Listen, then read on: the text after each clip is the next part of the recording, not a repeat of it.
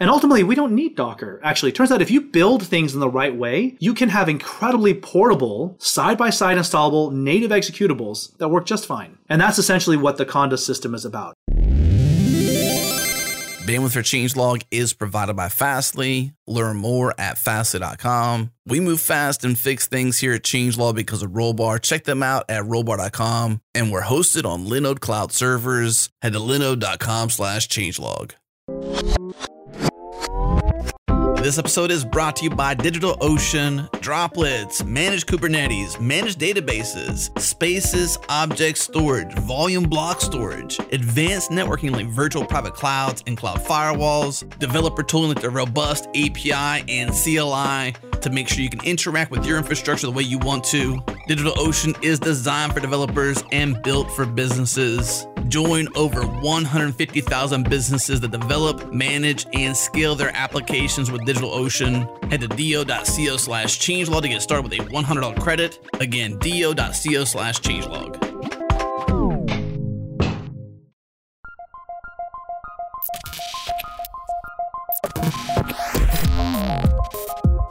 Welcome to Practical AI, a weekly podcast that makes artificial intelligence practical, productive, and accessible to everyone. This is where conversations around AI, machine learning, and data science happen. Join the community and Slack with us around various topics of the show at changelog.com slash community and follow us on Twitter. We're at Practical AIFM.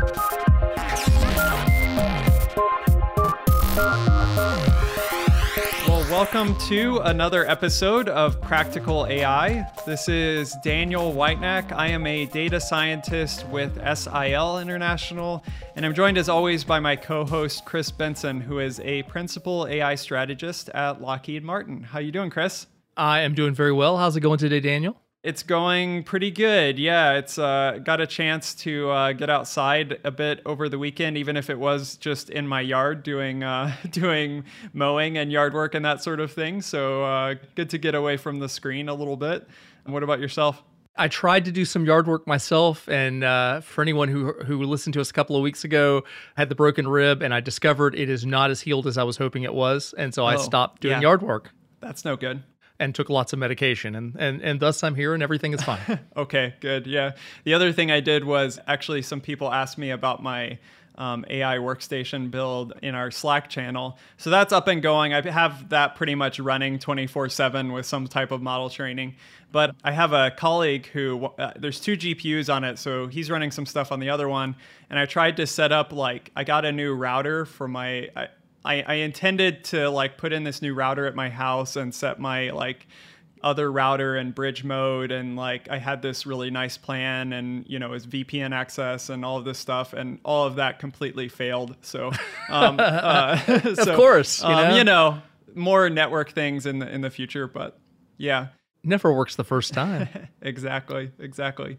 Well, speaking of uh, very practical things and also, you know, setting up environments and all of those things. We're really excited today because, you know, Chris, we've we've mentioned so many times on the podcast, we've mentioned Anaconda or Conda in all sorts of contexts because, you know, it's just a pillar of the sort of data science and AI world ever since, you know, I've known about data science. Uh, I've known about Anaconda. So um, I'm really excited that today we have Peter Wang, who is the uh, CEO at Anaconda, joining us today. Uh, welcome, Peter. Thank you. Thank you for having me on the podcast. Yeah, great to have you. Before we jump into all things Anaconda, it'd be great if you could just tell us a little bit about your background and how you eventually crossed paths with this uh, data science world and ended up helping found Anaconda and all of those things. Uh, yeah, I, will try to give a somewhat of an abbreviated version of the story. But sure, um, that'd be great. It's a lot to cover all. it's once. a lot to cover. It's, it's about twenty something years here. But uh, I started actually my my academic background is in physics, and so I was doing. Ah, same here. Oh, great! Yeah, quantum information yeah. Um, and quantum computing and physics. And uh, when I graduated, I decided to go into the software industry. Uh, joined a startup. I, have always been coding. I've been coding since I was a very young child, and I've always loved it. But you know, just given it was the dot com era, I, I thought that would be you know good time to try my luck at that whole thing. But anyway, uh, long story short, I ended up in Austin, Texas, working at a Python-based scientific software consultancy, and there, and that was kind of the early to mid 2000s. And it was there that I really, I, would always been, I guess since 99, I, it was when I first started getting into Python. But then over the course of the 2000s, when I started doing a lot of work in the scientific Python, scientific numerical computing with Python, that was, you know, basically I was using Python before NumPy existed, right? It was still numeric or numarray and those kinds of things. But basically, over that time, I started seeing through more and more of my work and my consulting jobs that Python was being adopted in places that were outside of like what you would consider scientific computing. And so we were initially thinking, oh, this is like a, a cooler alternative to MATLAB. And then we started seeing it in business environments, started seeing it, you know, I'd go into like uh, investment banks and just see it being used everywhere to do financial modeling. And I'm like, okay, well, this is very interesting right? And so around just the turn of the decade, I guess, the last decade, uh, the 2010s, you know, I think many of us in the community were having this realization, but I personally, as an entrepreneur, you know, I started realizing, you know, hey, with the joint evolution or transformational things of cloud computing as well as big data, the big data creates a demand to do bigger analysis, if you will.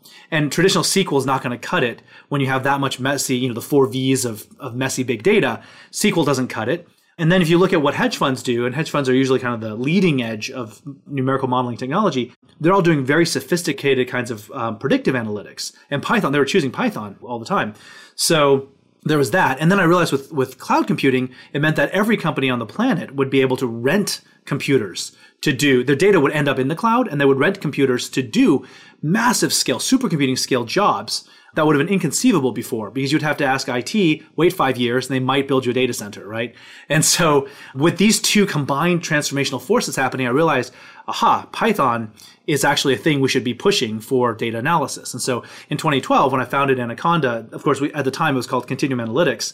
I also uh, started the PyData kind of community movement um, and kind of that branding, if you will. It's kind of a branding exercise because all the tools are basically SciPy, right? And I mean, of course, you have pandas in there and a few others, um, you know, stats models, things like that. But ultimately, it was basically SciPy rebranded for a business audience.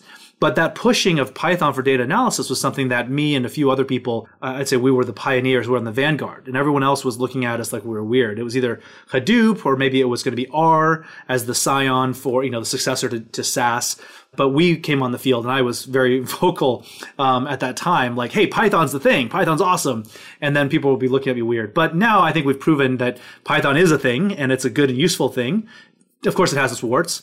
But anyway, that's kind of how I came to founding the company. And we created actually the Anaconda distribution as sort of like a thing we had to do. We were interested in creating distributed computing and interactive visualization and compilers and optimizing all this and that and the other. But we couldn't get any of that into people's hands because they were still struggling to install SciPy or Matplotlib. So we built a distribution called Anaconda to make that problem, know, particularly nasty problem, even to this day, easier. And so that's just kind of continued to be a thing. So yeah. So to take you back just a moment, I'm kind of uh-huh. curious, just for perspective, kind of historical perspective, as a big advocate for Python at the time, mm-hmm. as you're looking at this and you're kind of saying, "Hey, it's going this way," I'm just curious if you can take yourself back, what was it about Python then that was really driving that passion? Why, why was that passion not with MATLAB or with R or with some of the others? What was it that really grabbed you? I'm just curious how you got motivated on that. So I am kind of a like I said I've been programming for a long time. I know a number of languages. I started with BASIC and Logo as so many people do, you know, children of the 80s. But I, I learned a lot of languages. In fact, my, my professional work had been in C++, and I was a huge performance nerd and all that stuff. When I first clued into Python, it was, I think, version 152, and it was a Slashdot post. And I was like, you know, I'm tired of all these Slashdot posts about Python. Let me finally take a look at what it is because Perl 6 looks like it's going to take a little while to get here, and I might as well play with Python, right? But when I started using it, I realized, oh my gosh, this is very nice. This is executable pseudocode. And furthermore, I can use Python to script my low level C++ graphics engine and be way faster than sitting there beating my head into like C++ templates, which back at that time they were not very, like they were not very well supported by any of the compilers. So I could get more abstraction. I could prototype very fast. And it was just pleasant to work in. I felt like I could do stuff without like slogging through a pile of like syntax. So that kind of ease of use and that friendliness, even for a seasoned programmer, professional programmer like myself, was very nice. And what ended up happening over the course of the 2000s was that you could see people who are not traditional programmers, and this is going to be a very important thing as we talk about practical AI and kind of talk about the demographics of the next generation of practitioners. The people who made Python good for science and data and data science and all this, they're not professional software developers, right? So Jupyter uh, was born as IPython, created by, uh, well, I mean, Fernando, for instance, is a, is a applied physicist. Uh, there's a lot of physicists actually banging around in the Python ecosystem. It's a trend. It's a trend. It's a thing. And then you've got like, um, you know, Jake VanderPlas, another contributor to like scikit-learn, into a creator of Altair and whatnot. He was an astronomer. You've got like Travis Oliphant, creator of NumPy, my co-founder at Anaconda he was a double E. You know, he was a he was an assistant professor when he made NumPy. So the tools that were built in Python for doing data science and analysis and things like that were built by people who could take what was there in the Python ecosystem, modify it so it's fit for purpose, so it was pleasant to use for what they wanted to use a computing system to do that's very different. That's sort of the product development is coming inside the, it's inside the head, right? It's coming from within the person making the thing. So like, what, for instance, Wes McKinney, the creator of Pandas, developed when he was at, at a hedge fund right and he's like this is the thing i need to like to like bang around my data frames so that's a motif in the python ecosystem that took it from just kind of this cool, fun, easy to learn language that was, you know, embodying Guido's vision of computer programming for everyone and a nicer scripter, scripting system than Bash. We really, I think the scientific Python ecosystem took it to this next level of like, okay, this is the numerical, quantitative computing system that we all wish we had right? And it's unencumbered by like 30 years of legacy crap. It's on a language that's very nice to use, easy and approachable, but under the hood, you open it up you know, this like nice little, like approachable little Honda Accord. You open up under the hood, it's this incredibly modular, like warp drive unit, right? You can bolt on things like Swig, really weird pieces of software that do incredible things. Automatically generates wrappers for any of these other languages, right? So you can bolt onto Fortran, C++. We have a just-in-time compiler we built for it. It's a really interesting upgradable piece of kit, right? To use the, a, a British sort of uh, term. So that's, I think, what's given it kind of the sticking power that has now kind of you know now we've seen that evolve more and more. And so now it's this really cool community almost like a standard language that's very modular. And those are some of the yeah key aspects of it. Well said. Sorry, that was a very long, long-winded answer, but uh, you get me talking about no, true Python evangelism, and I could just, you know, I can't stop. So. no, I totally relate. I remember, yeah, it was late in my PhD when I was working on a piece of uh, scientific computing code in Fortran, mm-hmm. and I remember that was the first time that I was introduced to Python because I went to go see some of our collaborators. I spent like three weeks with them working on some some experiments and. Um, I was like pair programming with this guy, and he's like, "Oh, look, you know, I'm just gonna run a few things," and he had this, you know, Python script around, you know, running all of this Fortran stuff, and I, I remember just being like stunned. I'm like, "Oh, why haven't I been doing this? This guy has like a superpower of some kind." Right. but uh, yeah, I, I'm wondering, you know, maybe moving from there, like you talked about how like the numerical and scientific and data science tooling that was developed in Python that was kind of developed by this sort of these groups of whether it be scientists or people in industry doing data analysis or not really maybe the traditional kind of programmer types. Mm-hmm. Do you feel like that contributed to some of the maybe struggle or inconsistency around like managing environments and installs and like how people like managed all of their stuff was it just because people like had a bunch of different views on those things or w- what's your perspective on like why is why... packaging so terrible in python right yeah yeah exactly well so i can answer that question but first i would just have sort of a meta critique of the question which is any yeah. system which does the number of things that python does i would assert mm-hmm. has similar kinds of software dependency issues yeah. Okay. Yeah. And even systems that don't. So JavaScript, which is all interpretable, right, has created an absolutely nightmarish scenario of packaging. and even yeah. though they have a vendor the world, everything sits in the subdirectory, vendor the world kind of approach, even though, you know, it's all pure, just pure text. There's no compilation. You can't go and gripe about Fortran ABI yeah. specifications. I mean, it's just text, right? Yeah. But even JavaScript, everyone knows packaging is a nightmare. So even under the most un, non-compiled sort of scenario, you end up with a packaging morass because you have an ecosystem that is able to build on each other sort of things. Yeah, can do so many things. Right. Yeah. But in the case of Python, think about what we're talking about. Gluing to Fortran code. All right. Well, you know, maybe Perl has nicer packaging. Where's the Perl glue to Fortran code and where is that being used on a you know million nodes, right? It's not. So I think there's a, a thing to recognize, like the reason why your duct tape has all this crap stuck to the back of it is because it's sticky, it's duct tape. So Python is a glue language, of course gets a bunch of cruft glued into it, and now we have a much harder problem to solve because we do speak to so many different things. Yeah. Okay, now that being said, I think fundamentally one of the reasons why Python packaging is difficult um, has been that packaging was treated as a second-class concern by the um, the, the BDFL, right? So Guido uh, uh, clearly admitted very early on he just didn't think about it that much and didn't really, you know, it wasn't a big problem for him. It wasn't exciting or interesting for him. And he's not really apologizing for it. He's just saying this is kind of the way it was. It was someone else's problem to go and figure out, whether it was the Philip Eby with setuptools or, you know, uh, the distutils days, whatever it might be. It was really not a thing he was super interested in. And then when we came along, actually, there's a my, the very first PyData workshop uh, I put together March of 2012, three months after we started the company. And Guido was working for Google at the time. He came by and stopped by. We're all very excited to see him. Uh, people gave him a lot of crap about like, hey, when are we going to get a matrix multiplication operator? But then we also asked him about packaging. We're like, hey, can you help us? get the core packaging folks and, and, the core dev to work with us on, on packaging stuff, you know, in the scientific Python ecosystem, because it's just been a mess for a very long time. And his answer was, look, it's possible that your needs are so exotic that you should just go do your own thing. Like, don't worry about it. Just solve your own problem. So we're like, okay. So we, so we did. You have to understand by that time, the, the people in the SciPy ecosystem had been fighting various multiple genealogies and multiple generations of Python packaging tools for 10 years, right? It had never really been great. And so by that time, we were like, okay, let's just solve this once and for all. And we realized something very fundamental. And this is true for any system. This has nothing to do with Conda. This is true for, for any system that touches compiled code. And this is now the second part of my question, the second part of my answer. The first part of my answer was that Guido didn't really care, so it was kind of festering. The second part of it is that software development, basically every single operating system that is a PC based operating system, sucks. And so we have inherited the long shadow of 1970s technical debt, right? If you're on Linux, any of you guys heard of a thing called Docker or use a thing called Docker?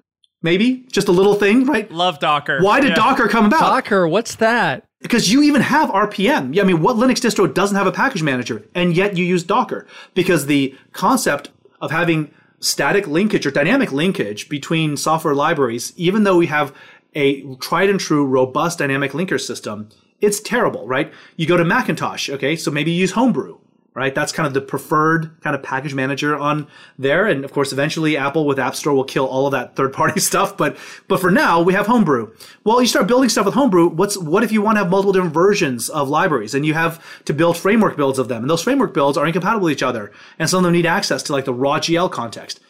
God forbid you need to do any of that stuff, right? So every single system and Windows, notoriously DLL hell, right? Literally is the Windows DLL format, right? And they do Windows side by side. They have all sorts of things that they do. It's an unsolved problem because we've inherited the C linker and loader. And ultimately, that is part of the core ABI spec of the underlying operating system. So now, if you're just, you know, a couple of like physics turned software nerds like me and Travis, you're like, okay, holy crap, how do we ship LLVM with our dynamic compiler? How do I ship a pile of JavaScript dependencies with like Bokeh and our interactive, you know, web viz stuff? How do I do any of these things? How do we ship, for instance, you know, people do you, do you guys use Jupyter notebooks or have you you're familiar yep. with Jupyter notebooks, right? Yeah. And have you ever converted them? Have you ever used nbconvert to convert from a notebook to like a PDF or something like that? Yeah. Mm-hmm. Yeah. Did you know, fun thing, that it uses a thing called Pandoc underneath, which has an embedded Haskell compiler. Okay, so like in order to ship nbconvert on Windows, you have to go and build a Haskell runtime on Windows. What a web of things. What a web of things, right? But this is the kind of nonsense that we end up having to deal with. Um, I, I, call it nonsense, but really it's just we realized that it was more than just the C ABI linkage, whatever. And this was back in 2012, pre Docker, but even Docker then on Windows, not a really great story, right? And ultimately, we don't need Docker. Actually, it turns out if you build things in the right way, you can have incredibly portable side by side installable native executables that work just fine. And that's essentially what the Conda system is about. It's about rather than wrapping everything up in a hermetic sort of Docker environment, we create a very simple specification of what packages do you want, and then we have a recipe system that then has a build system behind it that is able to build native binaries for every single platform, optimized for every single kind of hardware version that we support. And that's ultimately, you know, when it works well, it works well. When it falls over, then it can be a little bit hard to untangle exactly what the problem was. And we're working on that, of course. But that's ultimately the motivation there and why it's terrible. I think we inherited the long shadow of the 70s. C, you know, linker loader, I'm looking at you. And then also we inherited some of Guido's, you know, preferences in language development. And I'm not blaming him. I love him and I'm so grateful for what he's done with the language. But anyway, you guys asked, so that's the honest answer.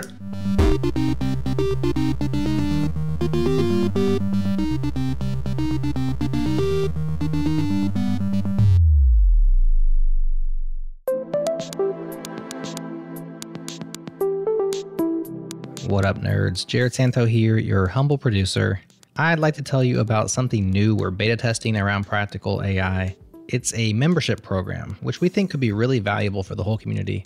We call it Changelog Plus Plus, and it's the best way to directly support Practical AI and all of the podcasts, videos, and other stuff we create here at Changelog. We have big plans and ambitions for this, but we are experimenting for now to make sure there's interest. That means when you sign up today, you get Practical AI and whatever Changelog shows you listen to now, except no ads. I guess that means this part you're listening to right now, it'll be gone. We also have some extended episodes planned, bonus content, merch store discounts, and a lot of ideas. But since it's such early days, we are offering memberships at a 40% discount for early adopters. That disappears at the end of August, so head to changelog.com slash plus plus to join today, lock in that discount, get closer to the metal, and make the ads disappear.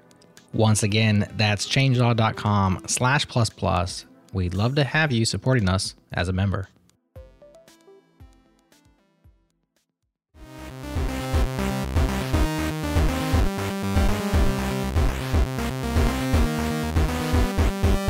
Okay, so I'm going to start off the next section uh, as we're starting to dive into Anaconda itself with the obvious question you've probably been asked a billion times. I, I get Python, Snake, and Anaconda, but I am curious why specifically Anaconda and if there were any alternative names that might have been fun that you could share with us. yeah. Well, it was. So I will give you the origin story. It was at a moment at that PyData workshop when we were looking at trying to promote a Pythonic alternative to Hadoop. At the time, there was a distributed MapReduce system built around Erlang that had come out of Nokia, and it was called Disco. And so I was like, wow, this is nice. It's a nice Pythonic MapReduce if people really want MapReduce, and we should get this to people. And then I realized I had this sort of like moment of of truth. I was like, wait, we can't even ship SciPy to people after 10 years, 12 years. How are we going to ship Erlang runtimes to people, right? And so I turned around and I looked at Travis. We're sitting in the back of the room, and I looked at him. I said, we need to create, if we're going to really do this, we have to, you know, a bunch of stuff's going to have to get rolled in. We need to create a new distribution of Python for big data. So let's call it Anaconda because it's a big snake, right? It was no, it was like literally it happened in a flash. It was just, there was no great deliberation about this.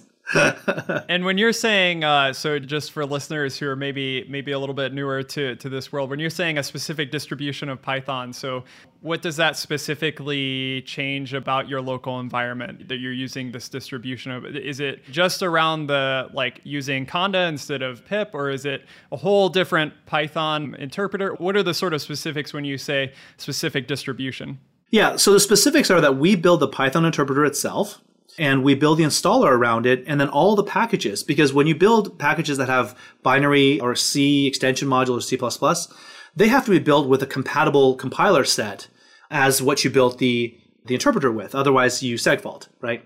And then every subsequent package that has C dependencies needs to be built with the same compiler set. Otherwise, you end up with runtime segfaults, which is no fun for anybody. So we basically have created a normalized build system. It's like a Lego ground base plate that has equal spaced studs and is level and then you can put everything on it. But you need that first base plate. So that's what the Anaconda runtime really is. So it's a Python interpreter that we've built. And then you can either get Miniconda, which is just that Python interpreter with the standard library and the Conda uh, package manager, or um, you can get Anaconda, which comes with like 250 or something, 220 packages pre-built as well. So pre-populated base plate. But the idea of the Anaconda system is that using Conda, you can then install packages into this that fit on that base plate and fit with each other. That being said, there's nothing stopping you from using pip. I mean, I use pip, right? You can pip install other modules in, but if they use, if they have C dependencies or precompiled binary components, it's better to install those with Conda because then you know that those are compatible. And especially as we're talking about in the context of AI and ML and things like that, obviously accelerated hardware is a deeply important topic, right? And so you want to get the version of the package that's built for your piece of hardware. And sometimes when people go and build binaries and they make pip wheels available, they have to build those with the lowest common denominator of hardware flags. So you might be paying $3,000 for a Xeon processor, but only getting basically a $500 or $200 Xeon pro- processor worth of capability because certain flags not turned on, right? And this is the kind of thing that is um, not important for like a huge number of users, but really important for some users. And of course, as time rolls on, more and more important for everyone. So that's what that means. We can install Anaconda into a user land directory. You don't need admin permissions. And you can install stuff that's all self-contained in there. If you don't like it, you can blow it away with one directory remove command. And it stands separate than your system Python than anything else. So that's really what, so people use Conda with Docker all the time. It's a very common pattern. Yeah, that makes sense. So a lot of these packages, like you're, you're talking about, you know, uh, scikit-learn or pandas or numpy or these other things, generally people think of this sort of landscape of open source data science tools. So is what portions of the sort of Anaconda system are, are open source and how did you, when you kind of entered into this journey, how did you go about navigating that open source landscape where you know there's all sorts of things that have all sorts of licenses mm-hmm. and you know building a product around open source is is kind right. of an interesting thing especially i think it's you know it seems to be a lot of things like that are trending now but i think you know when this whole uh, field was getting started you know there probably weren't as many examples of right. businesses built around like open source so yeah how do you, you all think about that and how did that that grow as you were as you were starting out yeah so travis and i are both ardent supporters of open source because I think it leads to open innovation. So for me, that's the almost like open source is almost a means to an end. It's not an ends unto itself. So if something's right. open source but it leads to single vendor innovation, that's still bad. And and we have examples of that now actually in the uh, burgeoning AI space. And I would en- encourage people to look beyond merely the kind of astroturf, like, oh, well, this is open source. Well, all the contributors come from one company, whether it's a small one or a big one. It's like, who's going to get in there? Are you going to accept patches? Can we really fork it? And you you're not going to sue us for some thing? You know, like there's this, for me and Travis, it's been watching what the open scientific software ecosystem was able to produce. That collaboration was so generative and so amazing. We wanted to ensure that that would endure. So in building a business and building, trying to build business models around open source, that was part of our entrepreneurial exploration of that. Can we build a company um, and have a good one that fosters and, and, and sustains open source innovation? So everything in Anaconda is open source. The recipes are open source. I mean, the, the Conda package manager is open source. That's always been the case from the very beginning, right? So we don't make our money by holding back any of that stuff. We started with a support and consulting kind of model because again, Python for data science was kind of a new thing. Uh, and there were plenty of our projects were, were nascent, right? Whether it was Numba or whether it was, uh, you know, any of these other projects, we had a lot of consulting demands for those kinds of things. So we did that. Um, as we shifted into product oriented mode, what we realized was that enterprise pains, especially enterprise pains addressed by software, they're not really about proprietary closed source features. They're about enterprises wanting to have roadmap transparency, having a vendor, a throat to throttle when something goes wrong, you know, all these other kinds of things. So Red Hat demonstrated how you can do this in a fairly sustainable way. So we, our first product that we actually shipped was a package server that, you know, you could have a, an IT guy could say, you know what, I don't want GPL packages coming in here because legal, right? so I want to have all the data scientists internally be able to point to my internal mirror of the Anaconda ecosystem, but I get to blacklist all of these uh, or zero out all of these GPL packages. I get to set which versions are available in various channels. So the prod cluster that I manage will only ever get package updates from the prod channels, and I get to flip the bid on that one. But the devs, you know, the data scientists who have the sandbox and they want the latest bleeding edge version of something or the other, they can knock themselves out, right? And now they're not complaining that I'm holding them back from their work. So that package repository server, I mean, we still sell that today. It's a very popular product and a, it addresses a deep need that enterprises have. So that's kind of how we think about the product development. We also do have an enterprise machine learning platform, uh, just as like a Domino or an H2O, or whatever kind of thing. So we've had that that we've been selling for a while. But I think that for us, looking at kind of the growth of the, of the packaging demand in the ecosystem, you know, the, the package server for us is really kind of a no-brainer enterprise offering. I'd like to actually follow up on that exact thing. And is sure. as you're looking at organizations, companies, businesses out there that are trying to find their way into data science, and Anaconda being one of the major avenues on doing that. Mm-hmm. What is the value proposition that a CIO at some company is it should be looking at when they're thinking about do I go Anaconda or do I go you know some other route? Do we mm-hmm. mix and match? You know, because that is a question that companies are dealing with every day right now. Right. What should that CIO be thinking about when they're trying to decide whether they want to go with Anaconda or not? Yeah, so there's actually not very much that's competitive with our package, uh, sort of a package e commercial. We'll call the commercial license, you know, yep. the, of Anaconda, because um, ultimately what we're solving is a very unique but important problem, which is the software supply chain. Right now, you see a lot of companies. It's actually shocking to me because I've been involved in open source since like '95, right in the early Linux days. But even today, there are companies that are just starting to understand, like, oh yeah, maybe we should figure out how to use open source in a, in a governed way, right? They're starting to have that conversation at the the CIO and the IT leader level. And um, when it comes to ML and AI, you know what? It's this, the ecosystem moves so fast. It's a whole wild west of things out there. Anaconda is basically like the only company that is out there uh, as your last outfitter between you know civilization and the wild west. And so, if you actually want a build of NumPy or of scikit-learn to go and run on your customer sensitive PII HIPAA data and not have it just come from some like grad, grad students like you know server somewhere under their desk you have to talk to a vendor you have to have someone who will actually talk to your legal people you know sign us some lines we're that we're it so we actually are compatible with a whole host of other you know i talk about how our ml platform is you know competitive with things like domino or maybe a sagemaker or some of these other things but our package server and our commercial license for the Anaconda distribution is not competitive with those things. It goes hand in hand with those things. So in fact, we have a partnership with Red Hat, a partnership with IBM that we've just announced earlier this year, where our uh, package server and those commercial license packages, that is going out to the world via those channels. Because again, there's not much competitive with that. So the, the, what the CIO should be thinking about is how do I govern the software bits that actually run you know, like this Docker that, you know, this like three gigabyte opaque binary that my data scientist like intern just handed me.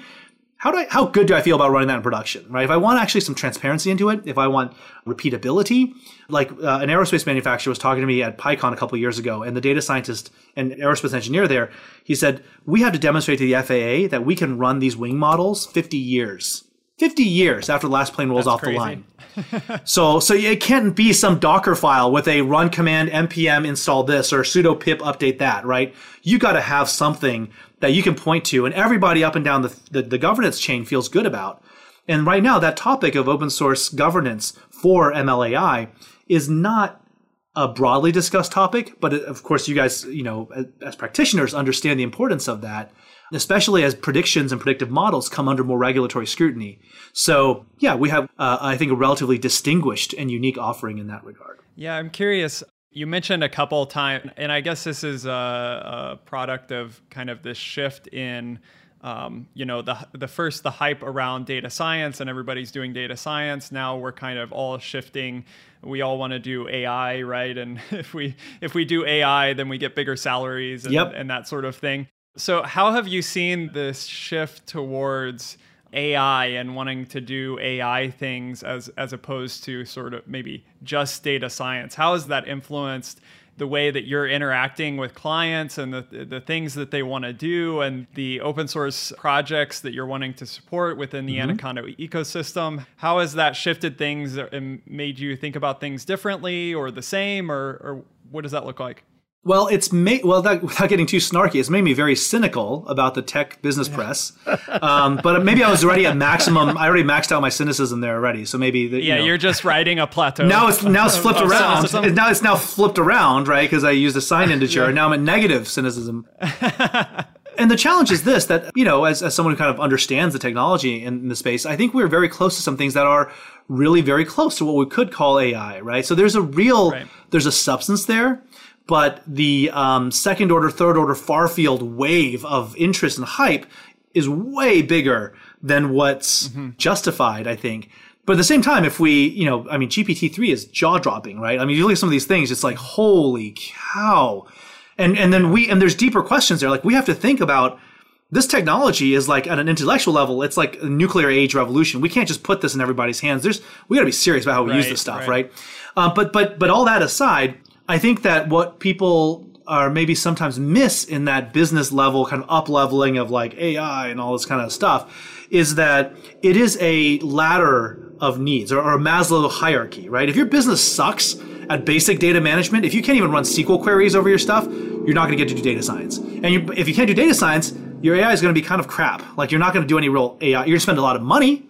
No one's going to stop taking your dollars just because you have bad data infrastructure. Consultants will take your yeah. dollars all day long. They're going to produce some like clickable BI chart and, and charge you a couple million dollars for it. You won't have gotten the value out of it, right? But then, you know, whoever has ever gotten fired for having a bad IT project, it's just somebody else's dollars, right? So, again, like I said, I have a lot of cynicism about how this, this stuff works. But I do think that legitimately, what so, so to your, to, but in a more serious tone, to answer your question, in steering the ship at Anaconda and looking at where we make our investments, you know, we support the development of some of the fundamental tools. So we invest in things like Dask, which are next generation distributed computing in Python. We support things like Numba, which give us more performant just across the board. It makes the low level libraries very performant on next gen hardware, right? So hardware manufacturers like Intel and Nvidia partner with us to, you know, add improvements to the compiler. Pandas, we support fundamental development of things like pandas. So I think my thing is this. I'm fixated on empowering the practitioners and helping them uplevel their data literacy across the organization. So my investment is not going to be at the cutting edge of the hype. The way I want to steer the community, the way I steer my friends who are, you know, uh, movers and shakers in the community is to really think about this. If we are to have this technology be something that's transformative for humanity as a whole, then it cannot become an ivory tower where there's a few acolytes who know how to use a few privileged proprietary systems to go and tell the rest of us what the predictions are, right? This cannot be how this works. It has to be a democratized transformation of how every business, every person thinks about it. And in fact, an underlying thing at Anaconda is that we want to make sure that everyone gets data literacy. That's why we will always have this free capability. We don't charge for like a few hundred extra rows on this library or something like that it's always free and unfettered access. Because I want every school kid in Bangladesh to be able to model quantitatively in a Jupyter notebook why some hotshot politician enacted some policy, right? Everybody everywhere. Math is empowering for everyone. And this is just computational math. So from that perspective, there's a deep moral aspect to my mission and to the mission at Anaconda. Now, for AI, ML, and data science, the transformation I've seen in the field is that, yeah, everyone talks about AI, but then when you get all the practitioners together, you know, we all know to put the stuff on the side. Like we put the MBA speak to the side, and then we all just talk about the real stuff. And it's like usually data engineering. It's usually well software bits, right? Who's setting up the production environment? What version of Pandas are you using? You know, et cetera, et cetera. GPUs. That people are actually now starting to really model their hardware footprint as they're approaching data jobs, which I think is fantastic. It's, it's what should have always been done, right? It's actually a practice that IT has left behind for like 15, 20 years in the Java era now hardware matters again, vectorization matters again, and it's a beautiful thing. So maybe I sort of lost my point here. I'm just like now Yeah. ranting. No, no, it's really good. it's yeah. fine. Yeah. I mean, I think some of those things that I see, like you're talking about, definitely resonate with me. I, I definitely think, like, when I first got into data science, like, the hardware wasn't really, I, I wasn't thinking a, a ton about it. Mm-hmm. And I was also, like you're saying, you know, shipping off that like three gigabyte Docker container to, you know, DevOps Doug. And he was, you know, figuring out and, you know, hating me because it took however long to build and, and all of those things. So it's good to hear you, hear you talk about some of those things. And I, I definitely see how, you know, a, a lot of these main components that you're supporting are really fundamental. Um, I was just doing some speech recognition stuff end of last week over the weekend on um, NVIDIA NeMo, and they, they were like, "Well, you need to install Numba to, you know, uh, speed up some of these like data augmentation things for the for the speech files, which is uh, like a main component Right. of the thing. And it's really driving that, and you know that that really influences the actual you know AI training and, the, and the quality of that. So these sort of pre-processing things and all of those are really you know really fundamental. I don't know if this factors into your thoughts around packaging and distribution and that sort of thing. I know a lot of people are talking about like these model hubs now and like you know tensorflow hub pytorch hub uh, hugging faces model hub. You know in addition to the code there's sort of like there's the data there's the code and then there's these like these things that are kind of weird in the maybe in the software engineering world that are like these different types of data which are the serialized models and, and uh, influence how this code runs how do you think about that at anaconda and has that you know conversation been going on about you know packaging and distributing these things, or are you mostly focused on the on the code at this point? We're still focused on the software supply chain, but of course, I'm very yeah. exposed to the kinds of dynamics you're talking about, right? Because I see these conversations happening in the practitioner ecosystem and in the conversations. There's a really important dynamic that's happening here that, uh, without getting too like hyperbolic and biblical about it, that uh, data science and what we call AI or, or, machine learning, this represents essentially the transformation of the software industry. So for the last probably 40 years, um, since the dawn of like the PC era, but even prior to that, even a little bit, um, software developers and software engineers have been able to think of themselves as a, as a distinguished class. Like we do software. The hardware people, they're writing Verilog and taping things out, whatever that means, and making chips. They plug it in, power it on. Now, then we come in and we do our jobs, right? And then, of course, that's separate from the DBAs, who are this other weird class of like Oracle licensed whoever's, right? They just sit there speaking a bunch of weird SQL all day long. So, this deconstruction of the information system into hardware, software, and data management is deeply unnatural. And it's actually something that was not the case. If you go back to the Norbert Wiener and to like the early cybernetics era, no one thought about it that way, right? You, you listen to any of these like the founding fathers and, and mothers of the space it wasn't like, oh yeah, well, I'm going to focus on hardware, right? But the PC era and then everything that came afterwards on the server side, on microprocessors, all these things led to this deconstruction of an information system into these three primary axes. Yeah, I guess it's a decomposition into three axes. And what we're seeing again now with data science and certainly with ML and AI is that we now have a synthesis again. We're forced to do a synthesis. We have to understand the runtime and actually, the runtime characteristics of your software is data dependent, right? That's how weird is that? You imagine talking to Java Head 15 years ago to say, well, okay, Mr. Java architect, check this out. If I pass in certain values out of this database, your code runs 10 times slower, right? That doesn't happen because you write a CRUD system, it pulls a row, does some crap, and pushes a row, and it's done right? So this idea that, okay, runtime performance, so the hardware footprint is dependent on data. And additionally, correctness is value dependent. Can you imagine writing a unit test? And you, you know, we have these for models. We have model tests, right? But prior to models, it was all just code. Can you imagine a unit test where it's like, well, one plus one is two. And so this function, my add function works, but it only works for even integers, right? Like that's weird, right? And yet we know that when we build these AI systems, these models, their, their performance, their correctness is actually value dependent. And this is a point that no, I don't hear anyone else making. Maybe because I come at it from a physicist perspective and I think about de- deconstructing everything to fundamentals, but deconstructing the computation concept into fundamentals. For the last 40 years, we've had value independent processing, right? And Jim Gray's written papers about this and people have talked about this, but like your average coder nerd doesn't think about this at all. They're like, I'm a software dev. I learned this thing. I'm going to learn Go this year. I'm going to do something else next year but the whole field of software is going away. It's melding into, we might call it model development, we might call it something else, but I call it value dependent or value sensitive computing. And now your management of your upstream data is as important as managing the upstream code, right? So the previous approaches to data management don't work anymore. But of course, checking in every row of a database into Git doesn't work either. So we have to develop an entire new set of practices for this new industry. All of the previous components, those axes, are important but they can be no longer be seen as separable, right? They're now integrated. So anyway, that's that's my welcome. Thank you for coming to my TED talk about that. But I think that that really that's the lens I look at all this stuff through. So it's no wonder that we have model hubs emerging. But I think the management of those things and how we talk about versioning of data, the model performance and characterizing it, all of that is a nascent and emerging area. That'll be fascinating to watch how that really goes as it meets production in the real world.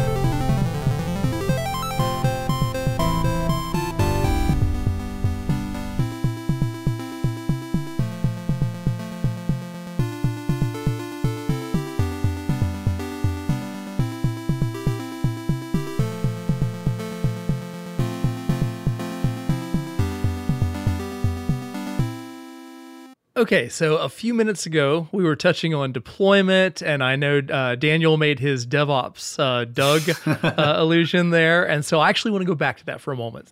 Someday, I really hope DevOps Doug listens to this. Uh, He's gonna Just so you hate know, mail. Peter. Uh, Doug was my first like DevOps engineer that I worked with when I first started out at a startup, and you know, he taught me all sorts of great things. Anyway, go ahead. Yeah, we're we're gonna get our first practical AI hate mail, you know, from from every Doug. I should Yeah. contact him and have him on the show. Yeah. Okay, so here's my question. Uh huh. I'm thinking about Anaconda kind of again in the organizational structure and thinking about you know having to put software together and uh, move out into deployment. And you know one of the things that we're seeing a lot now is using Python in doing the data science and doing the modeling and stuff. But we're seeing a kind of a move toward deploying in other languages. You know where where you may uh, take a model and do that. And I'm kind of wondering what your thoughts are on how are you thinking like in a world where someone may for performance reasons uh, maybe once upon a time or or maybe still now they were deploying in Java or C++, but maybe they're thinking of Go or Rust just for pure performance issues.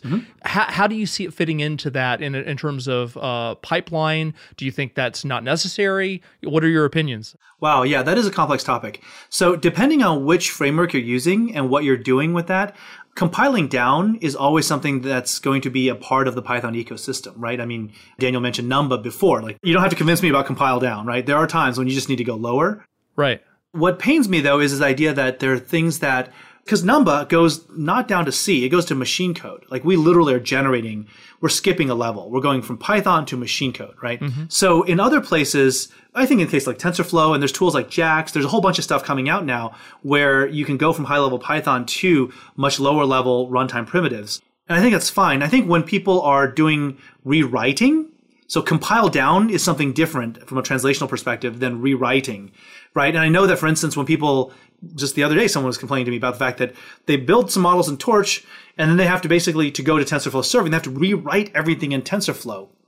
That's deeply inefficient. It shouldn't have to be done that way. And so I think that the and the problems to solve there are not monumental, I think. I think they're mostly ecosystem tooling and some of these kinds of top things that we will solve in time.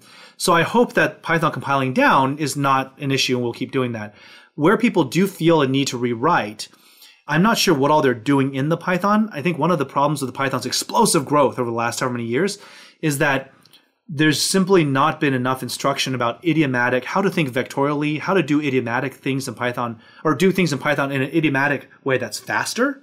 I mean, I just see all sorts of code in the wild that's just like, oh, you know, that's, you don't have to do it that way, but you don't have time to educate everyone, but maybe we should, right? Because then what happens is you end up in organizations, businesses move at their own cadence. And now you got a data science team that's all relatively green. They write some code, it's slow. The IT person, the IT team, the software dev team is like, well, that's Python. We know it's slow. Let us rewrite it in Go because I kind of like really, really like to use Go. And they do it and they don't have to. And here's the cost of doing that. Now your iteration, your cycle time is way slower. Right now, when something goes wrong in production, you need to get two people on the line, and then where did the translation go wrong? Right? For me, I think I still back to that point about what is the mission. The mission is to make data science literacy widespread and to empower everyone to ask questions of their world and to be able to use all of this powerful infrastructure. If to do that, they have to go and hire a dev team to rewrite their stuff from Python into Go or Rust or God knows what, then then we failed in that mission. Right? So I do I don't have a language bigotry of like it must be Python everywhere all the time, but it's like I would like to make sure that you know Bret Victor has this concept of immediate connection, right? I want the data scientists when they're in a Jupyter notebook or in a dev environment when they're doing data exploration, I want them to be able to feel like they can round trip and that's on their own terms. That's a really important thing. So I think I think hopefully in time we'll get we'll make sure that remains a possibility for most cases. Great explanation, by the way. Thank you. And I think that kind of leads into something I wanted to to ask. Uh, You kind of started talking about some of the pain points that that still exist between you know maybe data scientists and engineers or maybe the the this sort of gap in, in data literacy and and these things. I was wondering as you and i also know that anaconda does um, you know a state of data science survey and of course you deal with um, all sorts of people throughout the industry. I was wondering if if you could talk a little bit about maybe certain things uh, looking back from maybe 2012 till now that you see as really encouraging things in, in terms of data science tooling and where we've come and then mm-hmm. maybe a few things that are still really open challenges that we haven't been able to to solve yet You mean specifically in the tooling? Is that the question? Yeah, or, or just in data science workflows, I guess, that, that you see. Yeah. Yeah, let's see here. In data science workflows, I think a lot of like some table stakes things since 2012 have been resolved. We have much more capable, just in terms of like, you know, input handling and you know, just like a lot of the basic day to day quality of life stuff for data scientists, I think has improved. People have settled on some sorts of tools as standard and they're good. So like using Jupyter notebooks, which I know gets it, there's a there's a mixed feeling about notebooks, right? Um, and I, I, can go on a length about them. But I think in general, we had Joel Grus on the show. So, oh yeah, yeah. We we've had all perspectives. All perspectives. I, you know, I like to yeah. talk about threes, and I think that the notebook rolls up three different things into one, and in doing so, unfortunately, yeah. confuses the crap out of everyone because everyone thinks it's something else. You know. Right. Right. But basically, I think that at least with notebooks, the idea that people can do somewhat literate programming is way better than if it was a bunch of opaque code and then a PowerPoint right? So for right. all of the hate and all of the like, oh, line numbers out of sequence and like this, like I don't know what to, you just gave me a notebook, I don't know what to do with it. For all of that hate aside, I think notebooks are a net good because they show people mm-hmm. ultimately again back to that data literacy thing. It gets people excited and interested. And here, here's another thing about Python. It's good that it's Python that has that that is in these notebooks. Python is very accessible and readable, even if you don't know how to write it. So if you're a business analyst who only does Excel and someone gives you a notebook with a little bit of Python code, you can actually still inspect that Python code and say, hey, it looks like you're pulling last quarter's data instead of this quarter's data in this particular thing. Or you sliced it here, but you, you zeroed out all of this zip code. Why did you do that? That bit of accessibility and communication, collaboration, collaboration kind of vernacular power should not be underestimated. Imagine it was a pile of JavaScript how many nested braces and functional embedded callbacks and some other crap.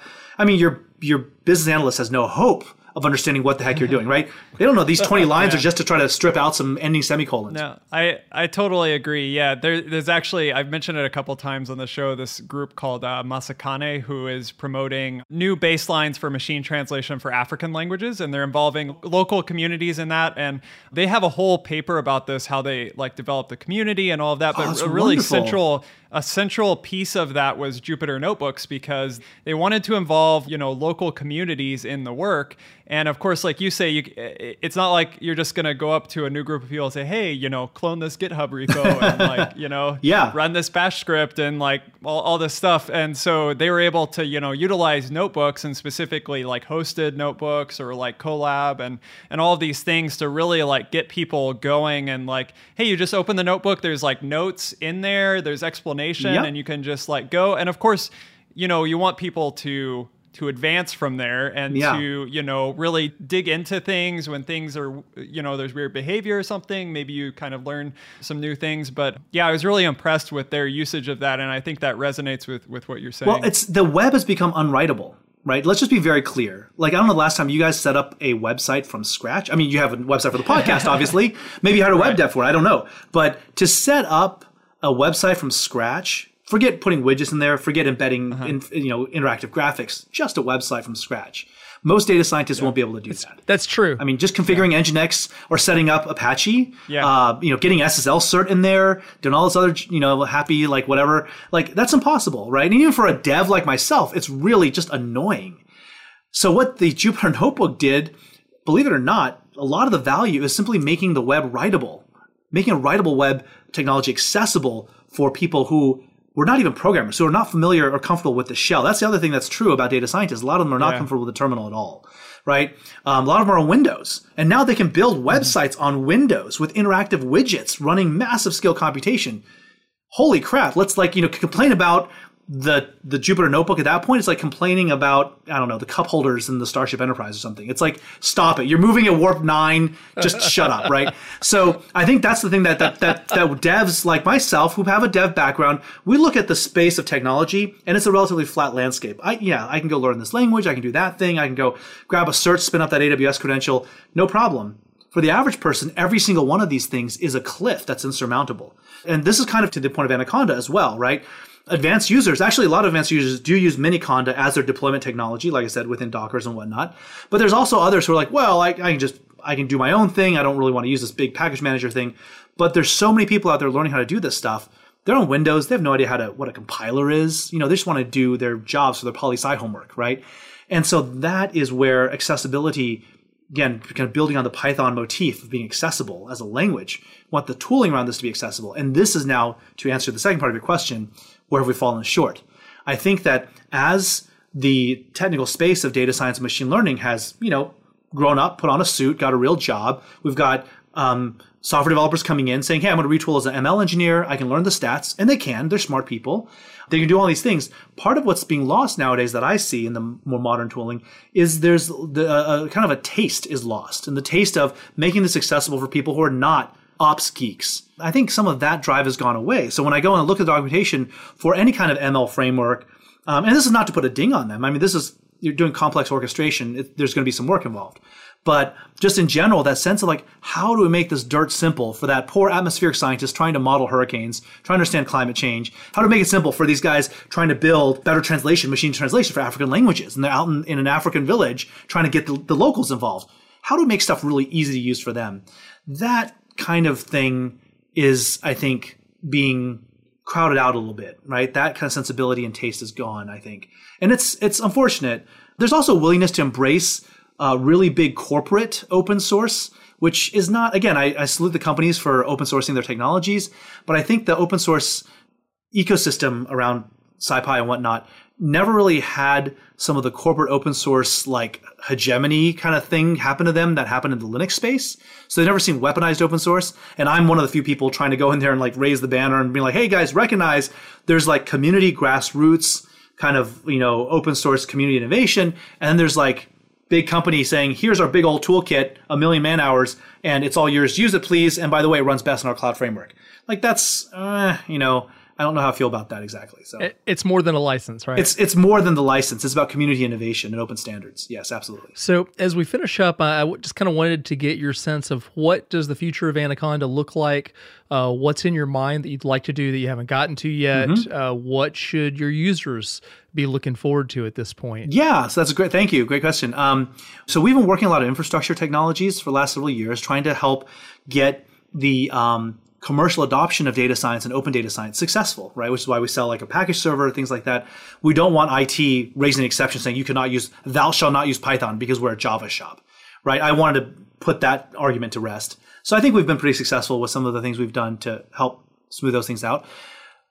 Going forward, though, I want us to kind of lean more into the practitioner community, help the co- community and, and thought leaders and practitioners, uh, diverse voices, right, across culture, across background and whatnot to surface organically in the community and really drive a conversation about the practice of data science and quantitative, like quantifying our world, modeling our world, predicting our world, but doing it in an open way, in an ethical way, and in a in an intentional way. I don't want us to do. I don't want data science to end up where social media has, where it's like, oh, we accidentally destroyed democracy. Crap. You know, like you want you want data science and predictive analytics to be sort of like, hey, we know exactly. Well, we know we're going into it eyes wide open. So I want to create a community. Uh, community tools, so tools for ethical practice of, of data science, as well as then facilities, site, you know, kind of some of the next generation capabilities that are practitioner facing. So we're going to be, you know, look forward to a lot more of that. We're going to try to engage with the user community a lot more. Um, we'll be revving our product offerings there, as well as some of the things that we'll be standing up on the website itself on the Anaconda Cloud. So really excited about those kinds of things. It's beyond tools at this point. It's about people. It's always been about people, but now the emphasis is kind of coming back around to being about the practitioners in the community. Awesome. Well, thank you so much. I think that's a great way to end. We'll, of course, link to a bunch of Anaconda things in the show notes. So make sure and check those out. Connect with us on Slack and LinkedIn and Twitter. Let us know how much you appreciate Conda over the years and you know what they're doing. Uh, thank you so much, Peter, for joining us. Uh, it's been a pleasure. Thanks, Daniel. Thanks, Chris. This has been a lot of fun. Thanks for listening to my rants. it's fun. Thanks. Thank you. Don't forget, we have a giveaway going on in celebration of episode 100. Enter for your chance to win some awesome AI hardware from NVIDIA, Intel, and Google, plus practical AI and Pachyderm swag. We're giving away three bundles, so you have a good shot at them. Check your show notes for details on entering. You have until the end of the month. Speaking of Pachyderm, a little birdie told me they have a big announcement coming soon, and you should join their Slack channel to stay tuned. Learn more about that at pachyderm.com. Thanks to our longtime sponsors for their continued support. Shout out to Fastly, Linode, and Rollbar, and to the mysterious Breakmaster cylinder for these awesome beats. That's all for now. We'll talk to you again next week.